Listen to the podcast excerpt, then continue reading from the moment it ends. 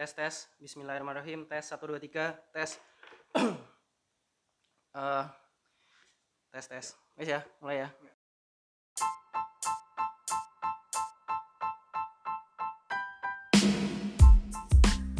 Bismillahirrahmanirrahim. Assalamualaikum warahmatullahi wabarakatuh. Kembali lagi di podcast Cerita Antariksa. Terima kasih untuk teman-teman yang udah dengerin episode sebelumnya Yaitu seputar Corona buat kamu kaum rebahan Semoga bisa bermanfaat dan juga apabila ada kritik, saran atau request apalagi nih yang harus dibuat di podcast Cerita Antariksa, kami sangat menerima. Baiklah, saat ini Cerita Antariksa ditemani salah satu bisa disebut senior, bisa disebut musrif, dan juga bisa disebut ustadz saya, yaitu Kang Aziz Abdullah. Assalamualaikum Kang Aziz. Ya, Waalaikumsalam, Ge. Nah, Sehat. Alhamdulillah sehat ya. Nah, Kang Aziz ini adalah musrif saya di asrama atau Mahat Al Ihsan Stikom El Rahma. Beliau banyak aktif di organisasi kepemudaan, pegiat mahasiswa, dan juga pejuang Islam yang pantang mundur dalam gerakan dakwah. Bener Kang? Ya, insyaallah lah. Nah, udah nggak diragukan lagi nih peran aktifnya dalam memperjuangkan agama Islam. Dan juga yang paling sering negur kita kalau udah iman lagi turun. Nah, kalau anak-anak asrama kan biasanya kalau sholat telat gitu kan, terus apa namanya yang udah dibahas kemarin kan kalau misalkan anak-anak teman-teman saya termasuk saya juga itu misalkan telat yang suka negur itu Kang Aziz gitu biasanya kalau telat buka puasa bersama gitu nah yang paling sering negur itu garda depannya adalah Kang Aziz Bentak-bentak ya. Nah, nah bentak-bentak. Bener banget. Nah, baiklah. Di episode sebelumnya kan udah dibahas nih, Kang. Bagaimana cara kita itu menghadapi corona. Kali ini kita akan membahas sesuatu yang seru lagi nih, Kang. Yaitu berkaitan dengan zona nyaman. Sebenarnya kita itu berada di zona nyaman yang baik atau berada di zona nyaman yang buruk. Remaja kali ini nih, Kang, sedang merasakan yaitu zona nyaman seperti misalkan ya, kalau saya pribadi dan kemudian teman-teman antariksa itu biasanya itu kalau sekarang apalagi di tengah-tengah covid liburan sekolah gitu kan Kang itu bangun pagi gitu habis subuh. Kalau kita itu seringnya itu tidur lagi gitu. Bangun lagi terus kemudian ngecek HP ngecek timeline buka-buka Instagram gitu Kang. Terus kemudian nonton drakor sampai berjam-jam berepisode episode. Kalau enggak nonton YouTube. Nah, menurut Kang Aziz sendiri, gimana sih pendapat Kang Aziz di zona nyaman yang kita rasakan seperti ini, Kang Aziz? Ya, eh, saya ya sedikit menanggap aja. Jadi kalau disampaikan bahwasanya ya bagaimana kalau pemuda saat ini memang melihat kondisi dalam wabah ya, yang mana semoga kita eh, Allah memberikan kesehatan kita kepada kita semua dan juga memberikan keselamatan lah kepada kita semua dan Allah segera mengangkat wabah ini gitu ya. Kalau kita Amin, melihat amin. saat ini gitu ya para pemuda kan kebanyakan karena banyak rebahan gitu ya banyak tiduran gitu. Iya. ataupun mungkin megangnya HP terus nah itu HP berdiri maupun HP miring gitu ya Iya. akhirnya mereka banyak main HP gitu ya sampai Hmm. larut malam kemudian pagi paling ya bangun terus kemudian kembali melanjutkan mimpinya gitu ya bukan untuk apa namanya action tapi dia Nah, ini. kembali melanjutkan mimpi ya memang kebanyakan saat itu seperti ini dan ya tidak bisa kita pungkiri gitu ya hal itu memang terjadi nah kalau pertanyaannya apakah itu zona nyaman baik atau buruk ya pasti orang mengatakan itu buruk gitu ya Iya, karena memang ya kalau kita lihat ya dalam Islam eh, Rasul sampaikan bahwasanya ya pagi itu tidak boleh kita tidur habis subuh habis asar itu tidak boleh kita tidur kembali gitu kan ya Benar benar. kecuali kalau memang kita sedang sakitnya tuh ya Iya. silakanlah kita apa namanya tidur kembali ya kalau kita sedang sehat apalagi kondisinya banyak Iya. rebahan pasti kalau kita lihat banyak meme gitu ya Iya. Superman aja itu jadi gemuk gitu ya bisa-bisa kita juga jadi gemuk, kan gitu kalau Ya, naudzubillah. kita nanti apa kebanyakan tidur Iya. ngemil ya tidur Nah, lagi ngemil benar. lagi nonton nah Nah, sehingga kita nggak banyak aktivitas tapi banyak makan ya kan karena tidur juga ternyata itu juga menguras energi gitu ya akhirnya makan pun juga banyak iya iya ini benar. sebenarnya juga kurang baik ya Hmm. karena apalagi kalau laki-laki yang pengen badannya itu dia kelihatan ya sispek lah Masya kalau Allah. kebanyakan tidur nanti perutnya jadi setengah bola gitu ya Setengah bola, terus abis itu uti-uti pada lari, naudzubillah.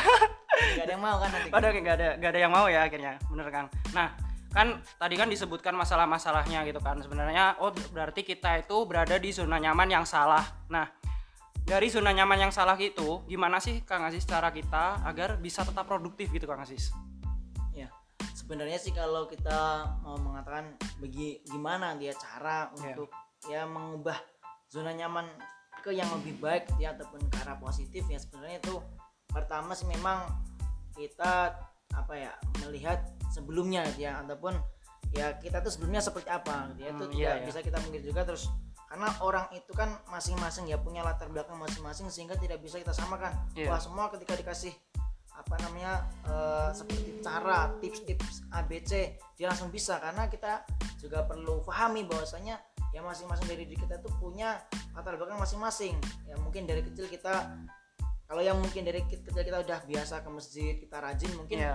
ya itu melanjutkan apa aktivitas positifnya gampang ya tapi kalau Iya. yang biasanya kita jarang nih kemudian pas ketika kita udah remaja ini baru mengenal Islam biasanya itu agak berat ya untuk move on untuk berubah hijrahnya itu biasanya tadi ya hijrahnya baru apa ya kalau kata saya katakan seperti sambel gitu ya sambel jadi pedesnya cuma sebentar aja hijrah nanti pas lagi ada masalah dikit futur akhirnya dia kembali maka kalau Iya. kita tanya gimana solusinya untuk biar rebahan tadi itu zona nyaman tadi itu menjadi yang positif ya pertama kita harus punya banyak motivasi ya Iya, iya. dan motivasi itu kalau saya pribadi ya nggak tahu nih kalau teman-teman yang lain ya Iya. kalau saya pribadi itu motivasi yang paling bagus dan baik adalah dari dari dalam diri kita Hmm, karena iya, kalau iya. kita itu dari orang lain ya kalau saya peribahasan sebagai orang Jawa karena saya orang Jawa gitu ya Iya. itu seperti obor belara gitu ya Yes. Apa itu, Kang?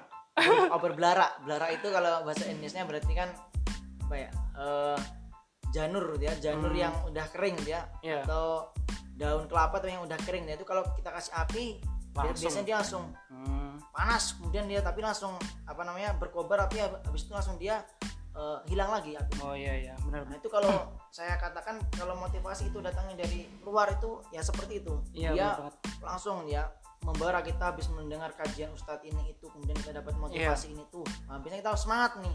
Iya, tapi iya. biasanya habis itu doang nanti besok ya kan malam mungkin kita dengerin ceramah paginya buat tidur ah, kembali terlelap gitu ya. Iya, kita iya, benar. melu melupakan. Ya, makanya kalau saya pribadi ya motivasi itu harus datang dari kita. Bahwasanya ya kita harus punya keyakinan bahwasanya apa yang kita lakukan itu penting Iya, benar banget. maka kita harus punya alasan nih contoh nih Zaki nih kalau mau, Iya. mau melakukan aktivitas penting contoh pengen ya produktif di, di apa ya di waktu setelah subuh apa yang harus dilakukan nih Iya, Itu nah harus itu. sesuatu yang penting ini kalau menurut Zaki itu nggak penting ya maka nggak akan dilakukan contoh nih Iya, contohnya. contohnya kalau kita pagi itu karena kita laki-laki ya Iya. kita pengennya badan kita sespek ya sehat Masya Allah, biar iya. banyak yang- Amin, banyak amin. yang suka itu ya Iya.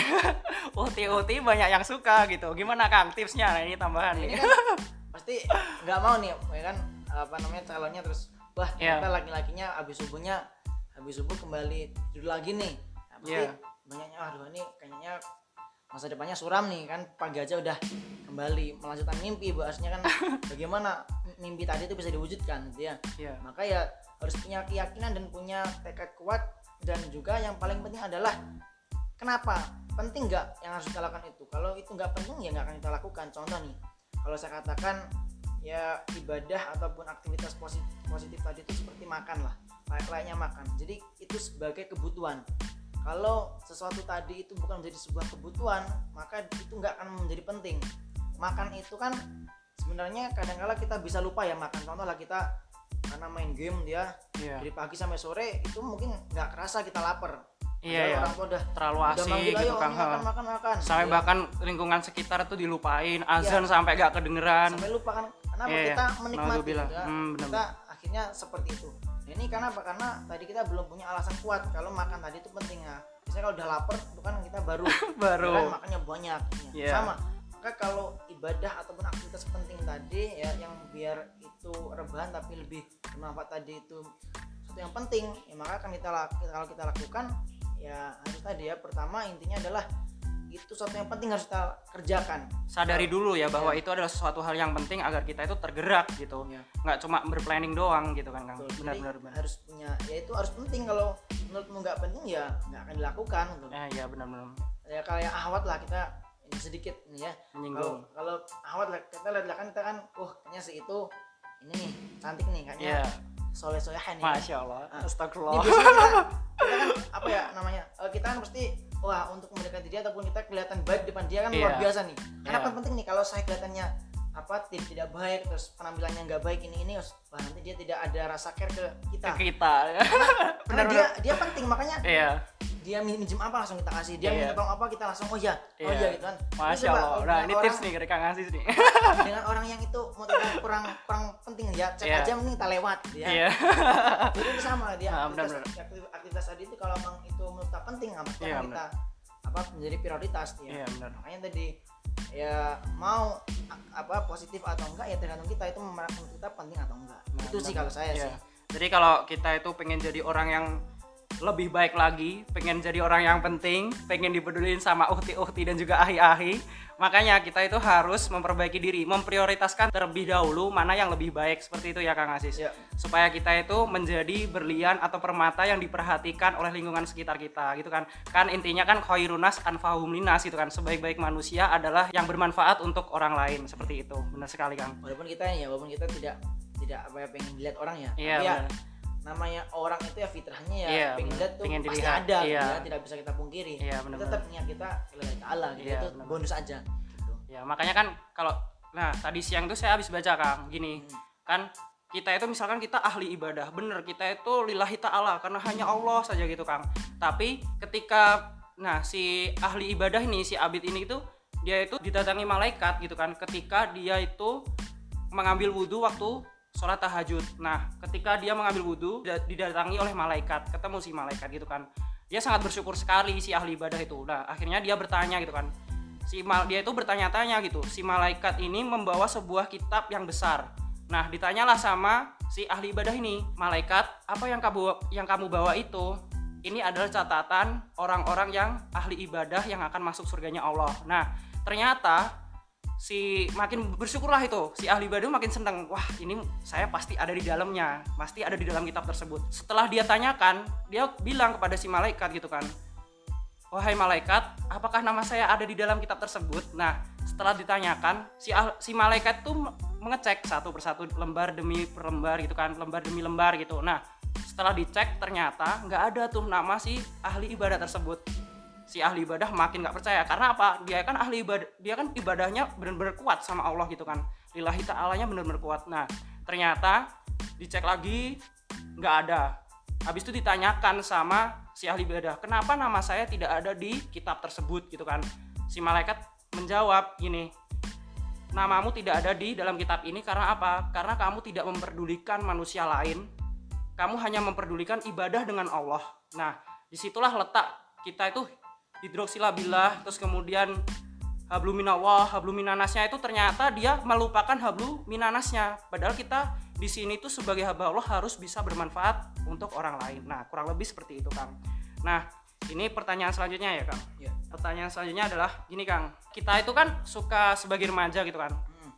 akhirnya kan kita kayak apalagi di zaman sekarang tuh suka lihat timeline Instagram gitu. Nah kita sering ngikutin nih kayak tokoh-tokoh itu Hawaryun, Ustadz Iya. Handi Boni, Ustadz Felix Yao, pokoknya yang sukses-sukses artis-artis itulah. Nah, di situ kita itu suka nggak pede gitu kan, melihat mereka itu yang sukses.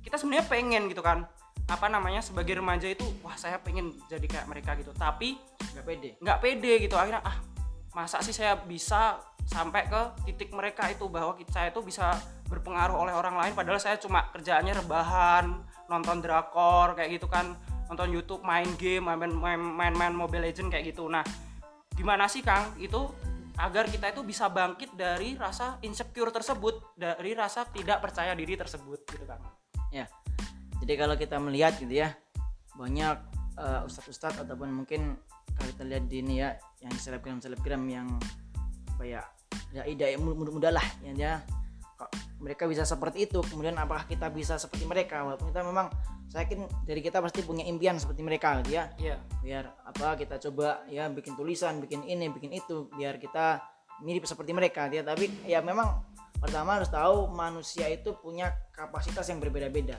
iya.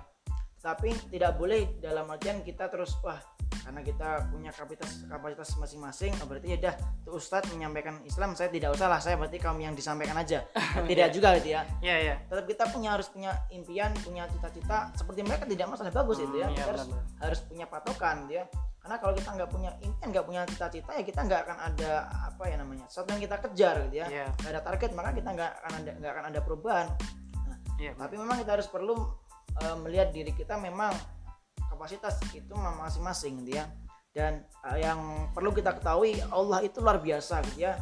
Membuat skenario yang betul luar biasa dan saat ini yang terjadi pada diri kita ya syukuri.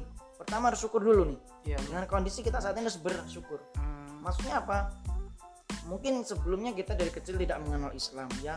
Mungkin ngaji pun jarang. Kemudian sholat pun juga itu pun kalau ingat gitu ya. Atau mungkin se- seminggu sekali kalau pas jumatan gitu ya ataupun mungkin malah setahun sekali kalau pas idul fitri gitu kan ya. Nah ini bisa jadi. Maka kita harus pertama harus mensyukuri dulu nih. Sampai saat ini bahwasanya saya sudah pada titik yang lebih baik lagi daripada sebelumnya. Iya benar. walaupun kalau kita bandingkan dengan yang lain oh ternyata kita masih kurang. Tapi harus bersyukur dulu nih. kita sudah sampai titik ini dan kita saat ini sadar. Ini adalah sa- salah satu anugerah yang luar biasa dari Allah. Kita itu sadar bahwasanya apa? Kita itu kurang loh.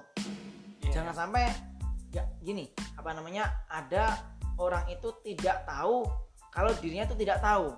Hmm. atau dia itu tidak sadar bahwasanya dia itu kurang gitu. Oh iya iya. makanya harus penting dulu. Jadi kalau kita sadar akan ke- apa kekurangan kita ataupun kekurangan kita kelemahan kita itu Iya. uh, suatu hal yang luar biasa. Dan makanya apa kita ya harus mengakui kalau memang kita kurang. Hmm, nah maka dari itu dari kekurangan itu tapi di sinilah kadang-kala orang itu pas malas oh ya saya kurang ya akhirnya dia tidak pede nih untuk ya gimana ya saya kayak gini mana mungkin saya bisa nih kayak ustadz-ustadz yang terkenal itu gitu ya padahal kalau kita belajar dari sejarah apa para sahabat nah, kita lihat nih seperti Khalid bin Walid dia yang disebut dengan sebagai Saifullah dia pedangnya Allah dan Masya dulu Allah. dia Iya benar.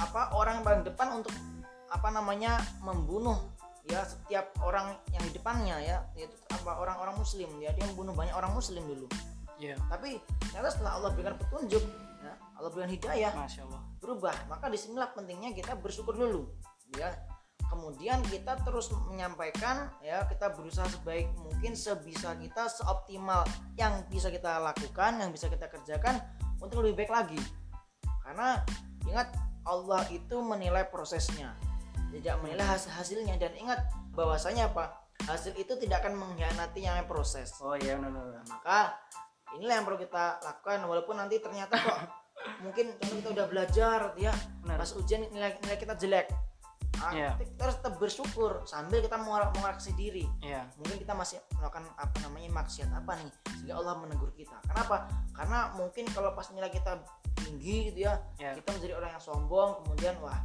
saya Nah, udah bisa nih Iya, iya. jadi intinya adalah setiap yang Allah berikan kepada kita itu adalah sebuah hal yang luar biasa yang mana perlu kita syukuri walaupun itu mungkin bentuknya musibah ya makanya kalau musibah maka kita perlu koreksi diri apa nih yang kurang nah kalau itu bentuknya adalah sebuah kenikmatan maka kita harus lebih mensyukuri lagi dan tetap ingat kepada Allah karena kadangkala orang itu kalau pas dapat baiknya dia lupa Hmm, iya, ingatnya iya. kalau pas lagi buruk aja gitu loh. Makanya jangan jangan sampai Pas dapat musibah baru inget Allah gitu. Ya Allah kok kenapa saya ditimpa musibah sebanyak ini? Iya. Waktu dikasih rezeki aja kita suka lupa kan gitu. lupa dia jadi kalau Iya, iya. kalau pas lagi dapatnya yang buruk kita ngeluh banget gitu ya wah Iya, iya. ini, ini saya kok gini gini padahal sudah udah gini gini gini gitu ya Iya, iya. padahal kalau pas dia dapat baik dia boro-boro alhamdulillah juga lupa gitu ya Iya, iya. nah ini jangan sampai gitu Iya, iya. Nah, gini Kang. Pertanyaan terakhir nih berkaitan tentang kan saat ini tuh banyak banget kan sekarang tuh tugas online ya. Iya Banyak banget tuh temen-temen cerita antariksa itu yang mengeluh bahwa tugasnya itu banyak gitu kan. Tugas online lah, harus bikin laporan lah kayak gitu kan dan mereka itu di deadline dengan waktu yang cepat gitu. Misalkan dikasih tugas hari ini besok harus ngumpulin gitu kan. Nah, akhirnya mereka itu kayak ngelupain hal-hal yang harusnya menjadi kewajiban yang utama misalkan baca Quran gitu karena mengejar tugas-tugasnya baca Quran akhirnya dilupain terus kemudian bahkan ada yang sampai ah malas ah putus asa gitu kan. Saya nggak mau ngerjain lagi. Pusing lah pokoknya. Nah menurut Kang Asih sendiri itu cara agar bangkit dari rasa mager rasa, rasa putus asa dan rasa mengesampingkan apa yang seharusnya menjadi kewajiban kita itu bagaimana Kang? ya itu memang biasa terjadi ya. Apalagi saat ini memang banyak yang ngeluh. Maksudnya aduh kalau dulu biasanya kalau kuliah dia Ya, pengennya libur. Sekarang libur setelah online wah banyak tugasnya ternyata nih wah mem- ini namanya ya? membunuh ini membunuh Iya. mahasiswa dia iya, iya. yang mana mungkin ya kalau saya lihat memang fakta seperti ya banyak tugas yang banyak orang yang mengeluh dia tidak Iya. hanya antum ataupun yang lainnya dia Iya. keluarga saya pun adik saya pun juga mengeluh seperti itu jadi kalau kita lihat gimana caranya biar kita itu bisa dia mengerjakan tadi semua padahal kita punya kewajiban yang lain yang perlu kita kerjakan nih nah, makanya perlu kita ingat bahwasanya dalam Quran surat Muhammad ayat 7 ya ya ayyuhalladzina amanu in tansurullaha yansurukum wa yusabbit aqdamakum ya sesungguhnya barang siapa yang menolong agamanya Allah maka Allah akan tolong dia inilah yang menjadi patokan saya walaupun tugas berat ya sama sekarang saya juga masih ngerjain skripsi juga belum kelar-kelar juga Iya. Alhamdulillah mungkin ini ada Ada hikmahnya. ada hikmah di balik Jadi Allah. ini yang yang lain udah beres ya ada yang mengajukan sidang saya boro-boro masih bab tiga juga nggak maju maju gitu ya. Tapi mungkin ini Iya, jadi iya. ini ya. Ya, hikmah. ya semoga sel- cepat selesai lah Kang Sim. ini masih mencoba untuk bangkit gitu ya. Iya. Nah, kalau saya yang paling utama adalah memang apa yang menjadi kewajiban saya sebagai seorang muslim dia walaupun Iya. tanpa mengesampingkan tugas-tugas kuliah ataupun pekerjaan yang lain karena itu juga, itu juga kewaj- kewa- apa kewajiban kita ya kalau kita muslim punya kewajiban berdakwah dia baca Al-Qur'an sholat tapi kita juga punya kewajiban menuntut ilmu itu juga kewajiban kita itu jangan sampai terus wah sholat sama apa belajar kita kok apa namanya belajar kita kita kesampingkan tidak juga dia Iya. itu semua sama-sama penting dan harus kita kerjakan semua nah cuma mana nih yang harus kita kerjakan lebih dulu maka kalau saya adalah satu yang mendesak apa ini yang Iya, iya.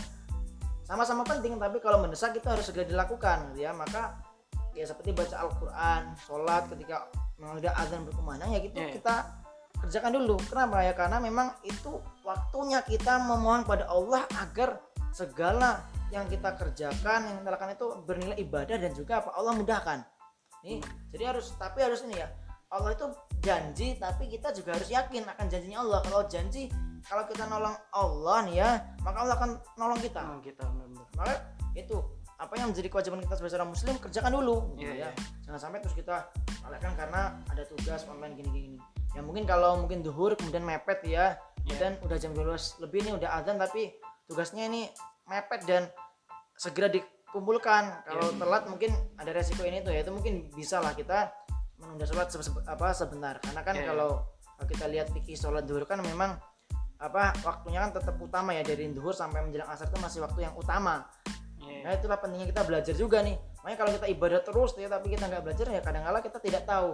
Oh prioritas yang ini dulu loh. Oh, iya. Sehingga harus tetap seperti itu. Oh. Cuma memang apa ya kalau kita lihat saat ini akhirnya dengan banyak tugas akhirnya dia capek dia membuat menjadi alasan dia untuk santai ya Nah, rebahan iya, akhirnya itu yang, dia akhirnya yang salah ya. eh, akhirnya dia tidur terus akhirnya bablas nih ya sampai lewat Nah, kan ya. akhirnya dari situ dari kebiasaan seperti itu akhirnya kan kita menjadi orang yang tidak produktif. Nah, selanjutnya adalah closing statement nih, Kang. Kan kita udah ngebahas nih berkaitan tentang zona nyaman yang salah, cara produktif, tipsnya dan juga agar bangkit dari zona nyaman yang salah tersebut, cara agar kita tidak insecure, kemudian cara mengatur agenda atau tugas agar kita itu tidak salah dalam memaknai kesibukan tersebut. Nah, oleh karena itu Kang, closing statementnya apa sih keseluruhan dari semua itu dan juga zona nyaman yang benar itu seperti apa sih Kang? Menurut Kang Aziz seperti itu. ya sebenarnya kalau kita bilang zona nyaman itu ya kita sebenarnya tidak ada yang namanya zona nyaman dia Iya, iya. ya hidup ini kita cuma sebentar pasti kalau dalam diri saya yang namanya zona nyaman adalah apa pun yang Allah tugaskan kepada saya baik itu dalam hal ibadah dakwah belajar kuliah kerja dan sebagainya itulah beban yang saya harus saya kerjakan yang harus saya tanggung walaupun itu berat capek gitu ya tapi ya hidup kita nggak akan lama kok hidup kita sebentar ya kalau saya mikir kemarin saya baru masih SD sama Iya. saya udah Tahu-tahu udah itu ya, udah, Udah, sekarang udah. udah skripsi. udah skripsi ternyata umur saya udah udah udah mau menginjak ke umur 22 nih wah Masya ternyata Allah. udah mau udah cepet juga ya Tahu-tahu udah nikah, tahu-tahu udah punya anak ya. maka ini apa ya menjadi penting bahwasanya ya kita nggak akan lama kok maka ya capek pun nggak masalah karena kehidupan kita itu ya yang paling kekal nanti di akhirat Iya, ya. benar, capeknya kita dunia nggak nggak apa ketika nanti kita akan menemui indahnya nikmatnya di surga nanti ya capeknya kita nggak nggak akan terasa kok. Ya walaupun kita capek berat ya ingatlah bahwasanya apa? Dalam Quran surat al insyirah yang mungkin teman-teman udah pada hafal ya. Iya. fa inna ma'al usri yusra inna ma'al usri yusra. ya bahwasanya apa? Ya sudah itu ada kesulitan pasti akan ada kemudahan. Bener ya bener. maka oh, tekankan dua, dua kali itu ya maka itu menjadi ya kalau surat apa sulit apa namanya sulit gitu ya Iya. dalam diri kita kita sedang menghadapi banyak masalah menghadapi banyak cobaan ya tidak masalah gitu ya udah pokoknya yang penting kerjakan ikhlas aja dia sama-sama antum capek sama-sama antum mengerjakan antum nggak ikhlas nggak dapat pahala udah Iya. sama-sama capek ikhlas aja gitu ya sama-sama kita capek kan Iya, akhirnya kan daripada kita nggak ikhlas nggak dapat apa-apa Iya. ya udah ikhlasin aja gitu Iya, ya benar-benar. intinya nikmati ikhlaskan aja ya udah hidup kita nggak akan lama kok. Capek pun ya kalau itu untuk hal yang baik kita seneng aja kan. Contoh iya, contoh lah kita main game itu kan sebenarnya juga capek ya. Tapi karena kita suka kan tetap kita kerjakan oh gimana nih? Biar menang caranya ini kan. Nah, intinya walaupun itu berat susah intinya kalau dibalik itu ada sesuatu yang kita perjuangkan Iya, iya. maka ya kerjakan aja. Iya, ikhlas aja nikmati pokoknya udah nikmati prosesnya. Iya benar. Jadi intinya itu kalau zona nyaman yang benar menurut Kang Aziz adalah walaupun itu kita itu merasa tertekan, kita itu merasa susah, kita itu merasa berat, capek, tapi kalau itu semua karena Allah, itu semua adalah zona nyamannya Kang Aziz ya Kang. Iya. Wah mantap, masya Allah. Nah itu saja Kang Aziz.